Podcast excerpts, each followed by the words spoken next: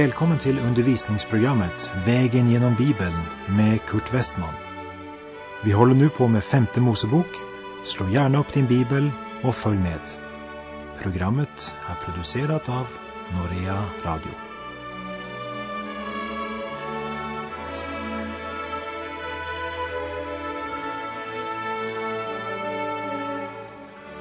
Vi har nu kommit till kapitel 6 i femte Mosebok. Boken som har kärlek och lydnad som huvudtema. Gud är fullkomlig och hans kärlek är fullkomlig. Därför är också Guds heliga lag ett uttryck för den kärlek och omsorg som Gud har för varje människa. Han har skapat oss och han känner oss bättre än vad vi känner oss själva. Och han vet vad som är oss till gagn både för tid och evighet. Därför kan vi visa Gud vår kärlek genom vår lydnad. Som Jesus uttrycker det i Johannes 14.15. Om ni älskar mig kommer ni att hålla mina bud. Än idag är det här människan avslöjas. Om vi älskar Jesus så håller vi hans bud. I Johannes första brev 4, vers 19 står det. Vi älskar därför att han först älskade oss. Och så högt har Gud älskat världen att han utgav sin enfödde son för att var och en som tror på honom inte ska gå förlorad men ha evigt liv. Det är kärlekens höjdpunkt. Och det tror jag att du inser. Det är en sak att uttrycka sin kärlek genom att förlossa dem från Egyptens träldom. Men det är något annat att dö för dem. Det är en sak att tala till dem från berget Sinai. Men det är verkligen något annat att stiga ned till oss och bli iklädd mänsklig gestalt och bära all vår synd och dö för den på korset. Därför är det viktigt att komma ihåg att det är den Gud som talar i femte Mosebok som utger sin enfödde son för våra synder. Här i femte Mosebok kapitel 6 repeterar Mose de tio buden och ger en tolkning av innehållet. Vi läser femte Mosebok kapitel 6, verserna 1 och 2.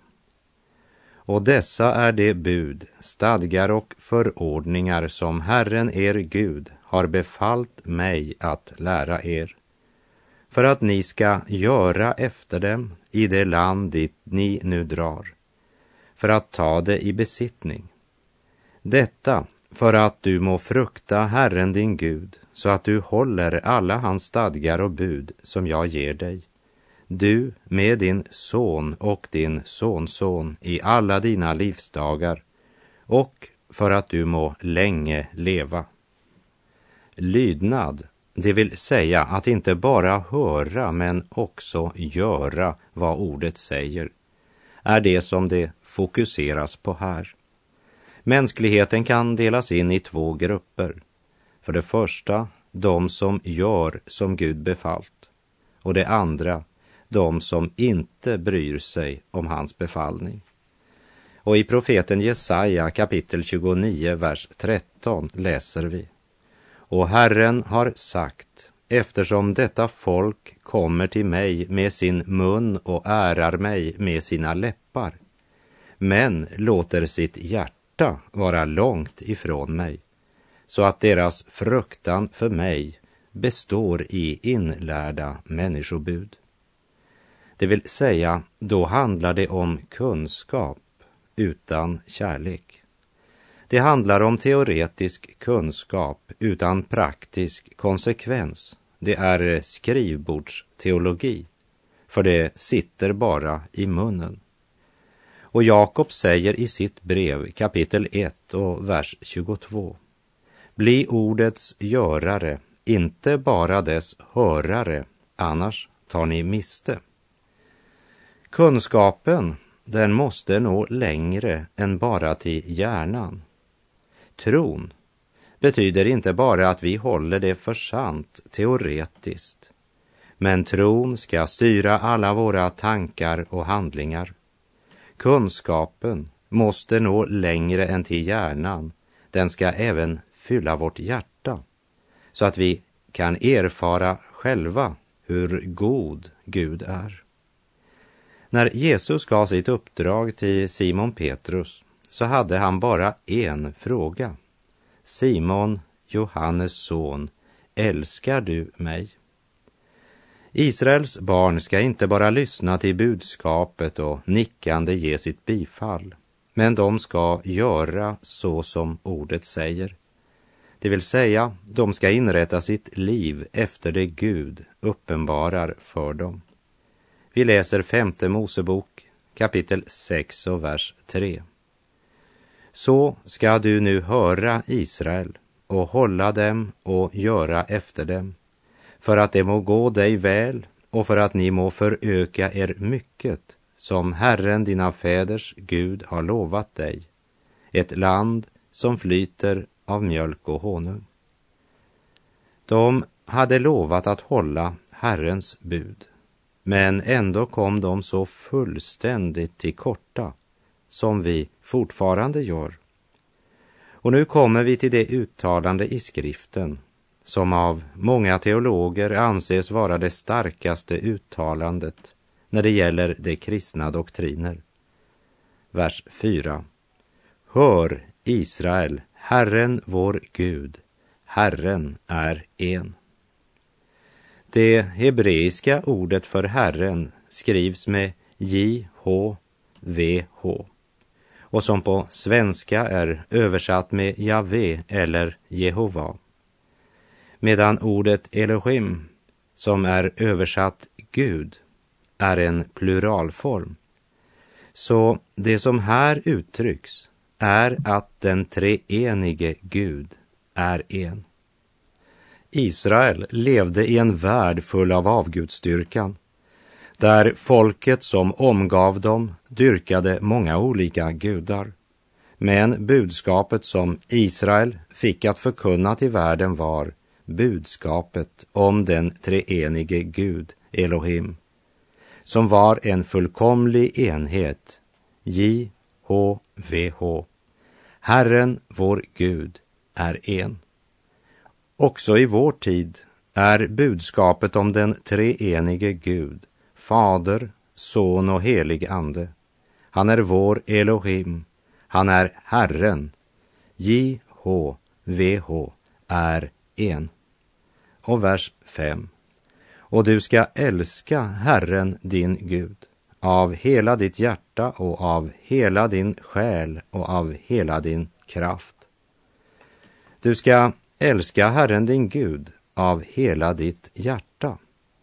Guds heliga lag gör det klart för oss att utan fullkomlig kärlek så kan inte lagen hållas på ett rätt sätt. Så länge människan tanklöst vandrar genom denna värld så har hon ingen Guds fruktan.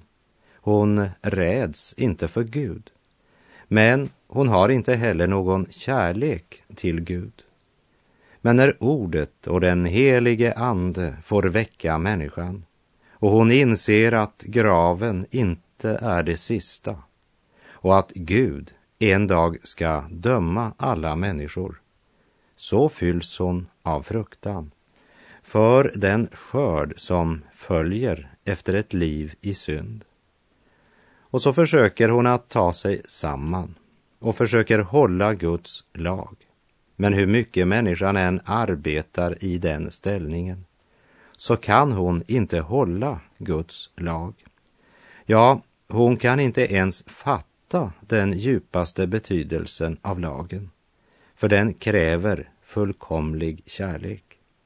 Och någon sådan kärlek har inte människan, för eh, fruktan driver ut kärleken.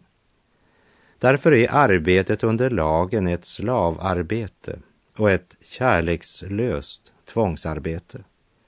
Men när människan blir upplyst genom evangeliets budskap och kommer till tro på Messias, Guds son, och får uppleva syndernas förlåtelse i sitt liv, då fylls hon av tacksamhet och kärlek. Och som det står i Johannes första brev kapitel 4, vers 18. Rädsla finns inte i kärleken, utan den fullkomliga kärleken fördriver rädslan. Den kärleken är den rätta grunden för ett helgat liv och en vandring i lydnad för Guds bud. Men den kärleken har ingen av oss av naturen. Ingen har den kärleken som inte har upplevt syndernas förlåtelse och fått frid med Gud. Lagen kräver fullkomlig kärlek, men lagen kan aldrig skapa den kärleken i människohjärtat. Men Kristus, han som led döden för våra synder och som uppstod igen, när han får skänka oss sin rättfärdighet av bara nåd, så skapar han genom ordet och den helige Ande ett nytt liv i oss. Denna nya födsel är frälsningens under. Och den som får Jesus uppenbarad för sitt hjärta kan inte annat än älska honom och sjunger med salmisten Din lag är min lust. Och kärleken kännetecknas av att människan känner en innerlig vilja att ge akt på vad som är Herrens vilja och vad som är till hans namns ära och till sina medmänniskors bästa. Därför säger också Jesus i Markus 12, verserna 28 till 31. En av de skriftlärda som hörde dem diskutera märkte hur väl Jesus svarade och kom fram och frågade honom, vilket är det viktigaste budet av alla? Jesus svarade, Hör Israel, Herren vår Gud är den ende Herren. Och du ska älska Herren din Gud av hela ditt hjärta, av hela din själ och av hela ditt förstånd och av hela din kraft. Sedan kommer detta. Du ska älska din nästa som dig själv. Några större bud än dessa finns inte. Och låt oss lägga på hjärtat att det är Jesus som säger det. Eller som det är uttryckt i vers 6. Dessa ord som jag idag ger dig ska du lägga på ditt hjärta.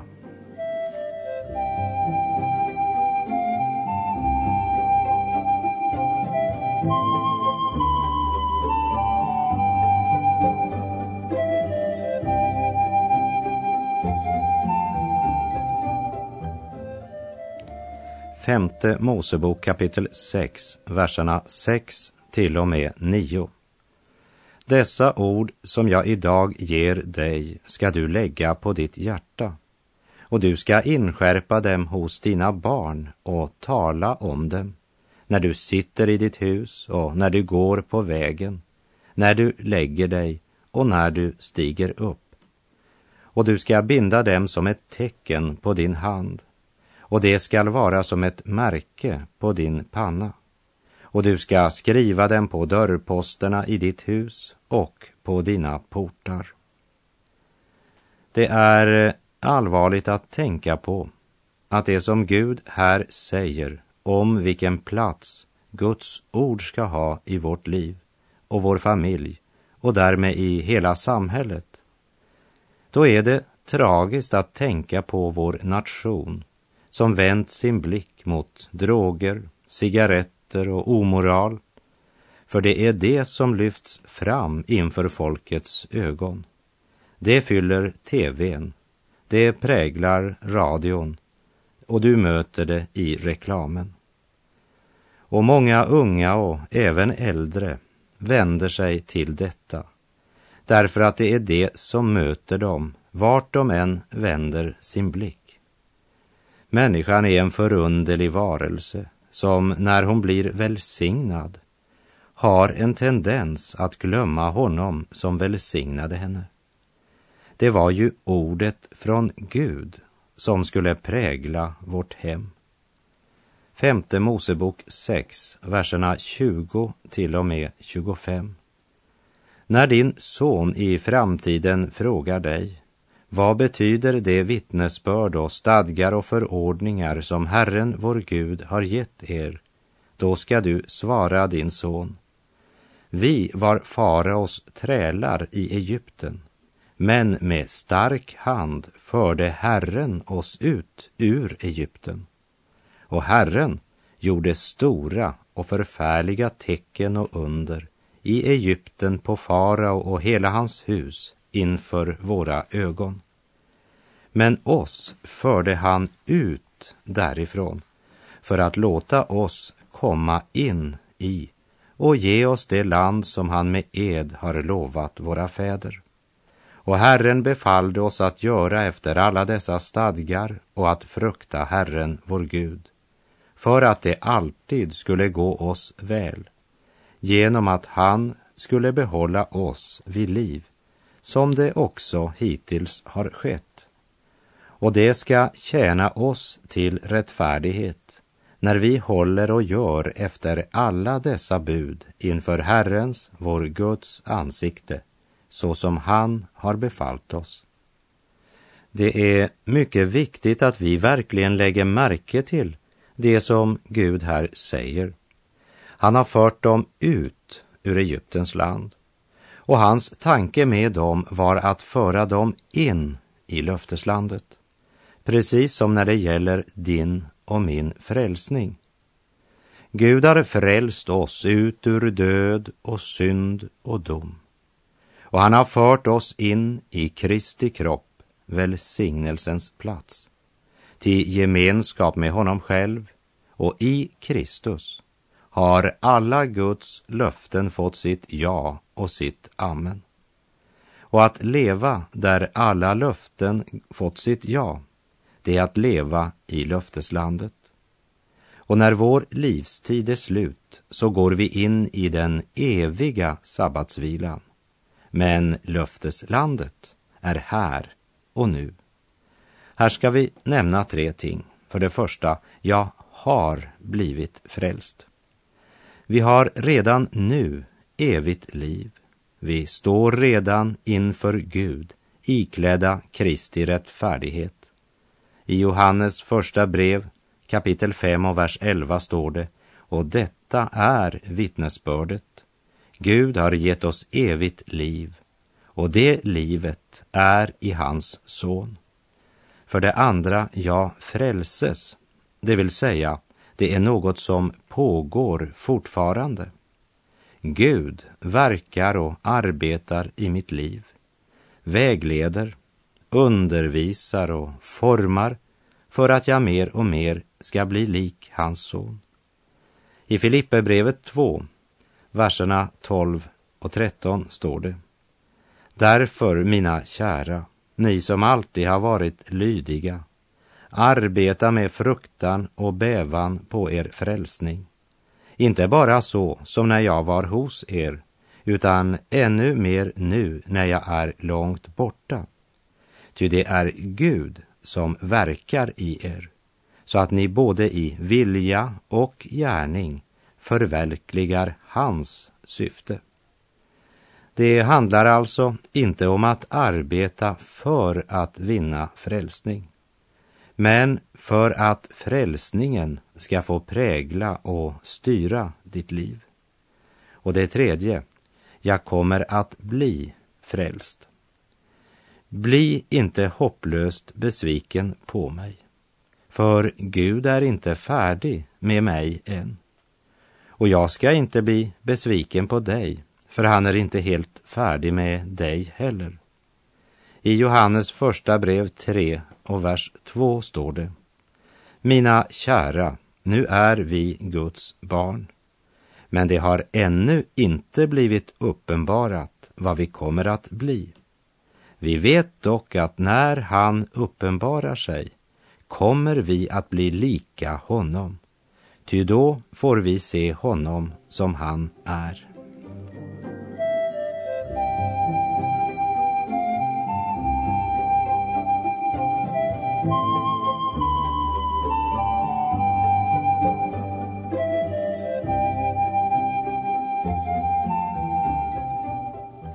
Femte Mosebok 7, verserna 1 och 2. När Herren din Gud låter dig komma in i det land dit du nu går för att ta det i besittning och när han för dig förjagar stora folk, hetiterna, girgaseerna, amoreerna, kananéerna, periseerna, hiverna och jebuséerna, sju folk, större och mäktigare än du, när Herren din Gud ger dessa i ditt våld och du slår dem, då ska du ge dem till spillo. Du ska inte sluta förbund med dem eller visa dem nåd. Tiden hade kommit då Guds dom skulle gå över dessa folk. I mycket stränga och klara ord förbjuder Gud sitt folk att sluta förbund eller gå i allians med Guds fiender. Vers 3 och 4. Du ska inte befatta dig med dem, dina döttrar skall du inte ge åt deras söner, och deras döttrar skall du inte ta till hustrur åt dina söner. Ty det ska då förleda dina söner att vika av från mig och tjäna andra gudar, och Herrens vrede ska då upptändas mot er, och han skall med hast förgöra dig. Den dom som nu drabbar dessa nationer kommer också att drabba Israel om de beblandar sig med dessa folk. Och så uppenbarar Gud att det ligger ingen automatik i löfteslandet bara för att man en gång kommit in. Men om Israel inte bränner dessa folks avgudaaltaren och till spillo ger allt som de har och som har med dessa ogudliga nationer att göra, så kommer de själva snart under samma dom. Vers 6 till och med 8. Ty du är ett folk som är helgat åt Herren, din Gud. Dig har Herren din Gud utvalt till att vara hans egendomsfolk framför alla andra folk på jorden. Inte därför att ni var större än alla andra folk var det som Herren fäste sig vid er och utvalde er. Ty ni är ju mindre än alla andra folk.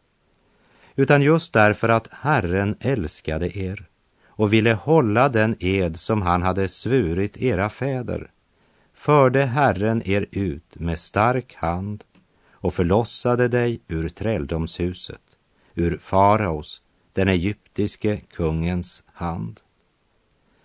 Gud hade redan i Första Mosebok kapitel 12 sagt att det för varje människa ska få en konkret konsekvens beroende på hur man tar ställning i förhållande till Abrahams säd, det vill säga Israels barn.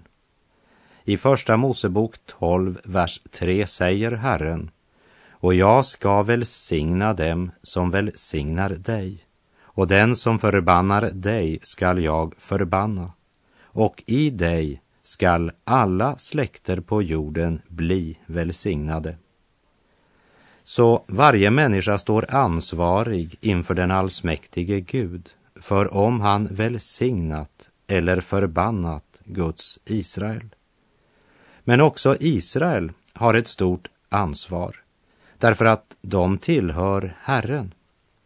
I femte Mosebok 7 läser vi verserna 9 till 11. Så ska du nu veta att Herren din Gud är den rätte guden, den trofaste guden, som håller förbund och bevarar nåd intill tusende led när man älskar honom och håller hans bud. Men som utan förskoning vedergäller och förgör dem som hatar honom.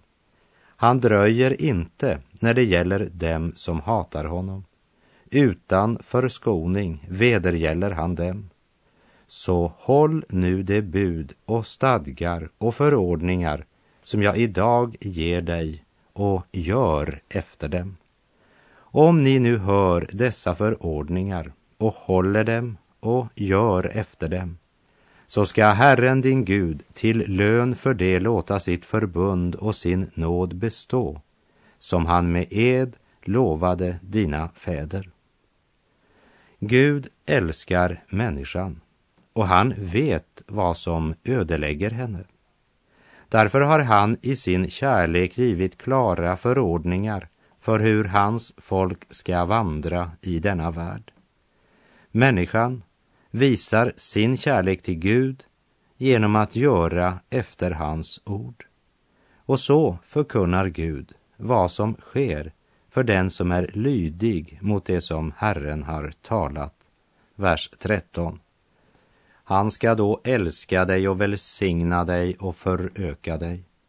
Han ska välsigna ditt livs frukt och din marks frukt, din säd, ditt vin och din olja, dina fäkreaturs avkomma och din småboskaps avel, i det land som han med ed har lovat dina fäder att ge dig. Och Gud uppmuntrar dem genom sina löften. Se vers 18. Så må du dock inte frukta för dem. Du ska tänka på vad Herren din Gud gjorde med farao och med alla egyptierna. Guds trofasthet i det förgångna skulle vara en tröst och en påminnelse om Guds omsorg och uppmuntran inför framtiden, liksom han idag säger detsamma till oss.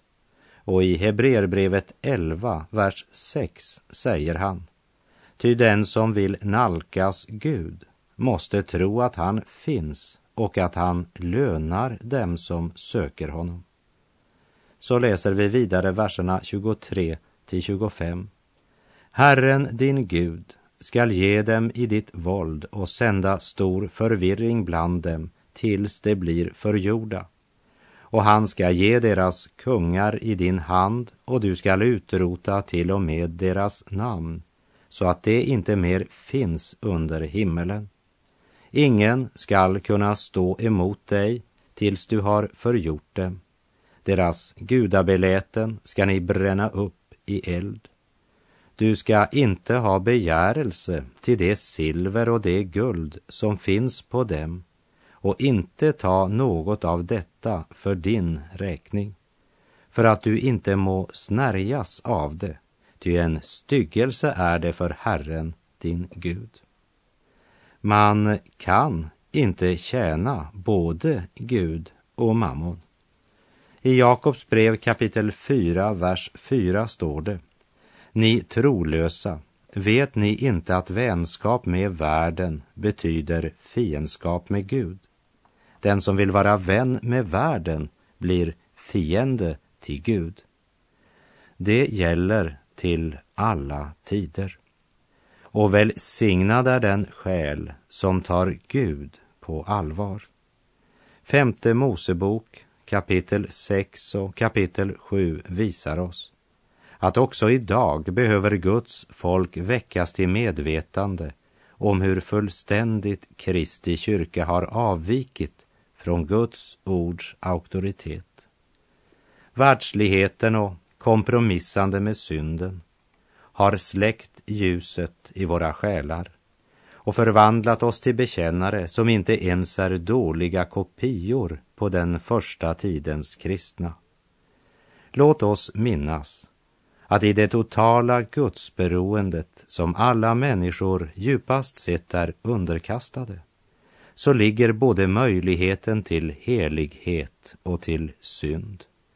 Och med det så är tiden ute för den här gången. Och jag säger, Herren vare med dig. Må hans välsignelse vila över dig. Gud är god.